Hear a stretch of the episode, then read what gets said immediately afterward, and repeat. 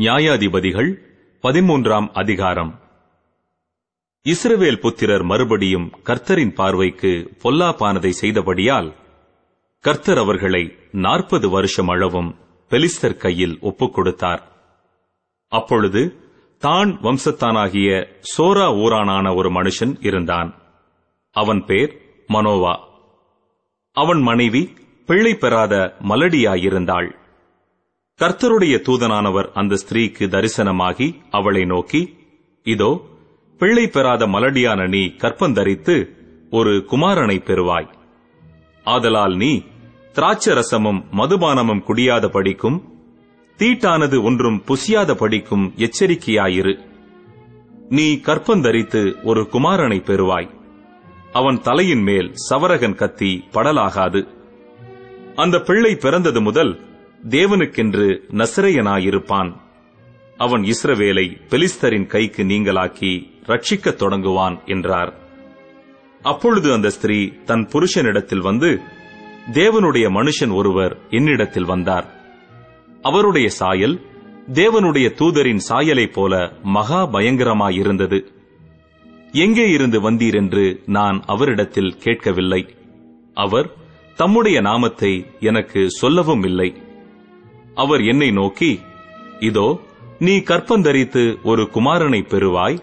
ஆதலால் நீ திராட்சரசமும் மதுபானமும் குடியாமலும் தீட்டானது ஒன்றும் புசியாமலும் இரு. அந்த பிள்ளை பிறந்தது முதல் தன் மரண நாள் மட்டும் தேவனுக்கென்று நசரையனாயிருப்பான் என்று சொன்னார் என்றாள். அப்பொழுது மொனோவா கர்த்தரை நோக்கி விண்ணப்பம் பண்ணி ஆ என் ஆண்டவரே நீர் அனுப்பின தேவனுடைய மனுஷன் மறுபடியும் ஒரு விசை எங்களிடத்தில் வந்து பிறக்கப் போகிற பிள்ளைக்காக நாங்கள் செய்ய வேண்டியதை எங்களுக்கு கற்பிப்பாராக என்று வேண்டிக் கொண்டான். தேவன் மனோவாவின் சத்தத்துக்கு செவி கொடுத்தார். அந்த ஸ்திரீ வயல்வெளியில் இருக்கும்போது தேவனுடைய தூதனானவர் திரும்பவும் அவளிடத்தில் வந்தார். அப்பொழுது அவள் புருஷனாகிய மனோவா அவளோடே இருக்கவில்லை. ஆகையால் அந்த ஸ்திரீ சீக்கிரமாய் ஓடி இதோ அன்று என்னிடத்தில் வந்தவர் எனக்கு தரிசனமானார் என்று தன் புருஷனுக்கு அறிவித்தாள். அப்பொழுது மனோவா எழுந்திருந்து தன் மனைவியின் பின்னாலே போய் அவரிடத்துக்கு வந்து இந்த ஸ்திரீயோடே பேசினவர் நீர்தானா? என்று அவரிடத்தில் கேட்டான். அவர் நான் தான் என்றார். அப்பொழுது மனோவா நீர் சொன்ன காரியம் நிறைவேறும்போது அந்த பிள்ளையை எப்படி வளர்க்க வேண்டும்? அதை எப்படி நடத்த வேண்டும் என்று கேட்டான். கர்த்தருடைய தூதனானவர் மனோவாவை நோக்கி நான் ஸ்திரீயோடே சொன்ன யாவற்றிற்கும் அவள் எச்சரிக்கையாயிருந்து திராட்சைச் செடியிலே உண்டாகிறதொன்றும் சாப்பிடாமலும் திராட்சரசமும் மதுபானமும் குடியாமலும் தீட்டானதொன்றும் புசியாமலும் நான் அவளுக்கு கட்டளையிட்டதையெல்லாம் கைக்கொள்ள கடவுள் என்றார். அப்பொழுது மனோவா கர்த்தருடைய தூதனை நோக்கி நாங்கள் ஒரு வெள்ளாட்டுக் குட்டியை உமக்காக சமைத்துக் கொண்டு வர மட்டும் தரித்திரும் என்றான். கர்த்தருடைய தூதனானவர் மனோவாவை நோக்கி நீ என்னை இருக்கச் சொன்னாலும் நான் உன் உணவை புசியேன். நீ சர்வாங்க தகனப்பலி இட வேண்டுமானால் அதை நீ கர்த்தருக்கு செலுத்துவாயாக என்றார். அவர் கர்த்தருடைய தூதன் என்று மனோவா அறியாதிருந்தான்.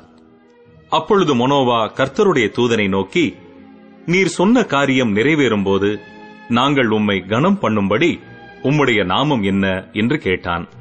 அதற்கு கர்த்தருடைய தூதனானவர் என் நாமம் என்ன என்று நீ கேட்க வேண்டியது என்ன? அது அதிசயம் என்றார். மனோவா போய் வெள்ளாட்டு குட்டியையும் போஜன பலியையும் கொண்டு வந்து அதை கண்மலையின் மேல் கர்த்தருக்கு செலுத்தினான். அப்பொழுது மனோவாவும் அவன் மனைவியும் பார்த்துக் கொண்டிருக்கையில் அதிசயம் விளங்கினது. அக்கினி ஜுவாலை பலிபீடத்திலிருந்து வானத்திற்கு நேராக எழும்புகையில் கர்த்தருடைய தூதனானவர் பலிபீடத்தின் ஜுவாலையிலே ஏறிப்போனார். அதை மனோவாவும் அவன் மனைவியும் கண்டு தரையிலே முகம் குப்புற விழுந்தார்கள். பின்பு கர்த்தருடைய தூதனானவர் மனோவாவுக்கும் அவன் மனைவிக்கும் காணப்படவில்லை. அப்பொழுது அவர் கர்த்தருடைய தூதன் என்று மனோவா அறிந்து தன் மனைவியை பார்த்து நாம் தேவனை கண்டோம் சாகவே சாவோம் என்றான். அதற்கு அவன் மனைவி கர்த்தர் நம்மை கொன்று போட சித்தமாயிருந்தால் அவர் நம்முடைய கையிலே சர்வாங்க தகன பலியையும் போஜன பலியையும் ஒப்புக்கொள்ள மாட்டார். இவைகளையெல்லாம் நமக்கு காண்பிக்கவும் மாட்டார். இவைகளை நமக்கு அறிவிக்கவும் மாட்டார் என்றாள். பின்பு அந்த ஸ்திரீ ஒரு குமாரனை பெற்று அவனுக்கு சிம்சோன் என்று பெயரிட்டாள். அந்த பிள்ளை வளர்ந்தது. கர்த்தர் அவனை ஆசிர்வதித்தார். அவன் சோராவுக்கும் எஸ்தாவோலுக்கும் நடுவில் உள்ள தானின் பாளையத்தில் இருக்கையில் கர்த்தருடைய ஆவியானவர் அவனை ஏவத் துவக்கினார்.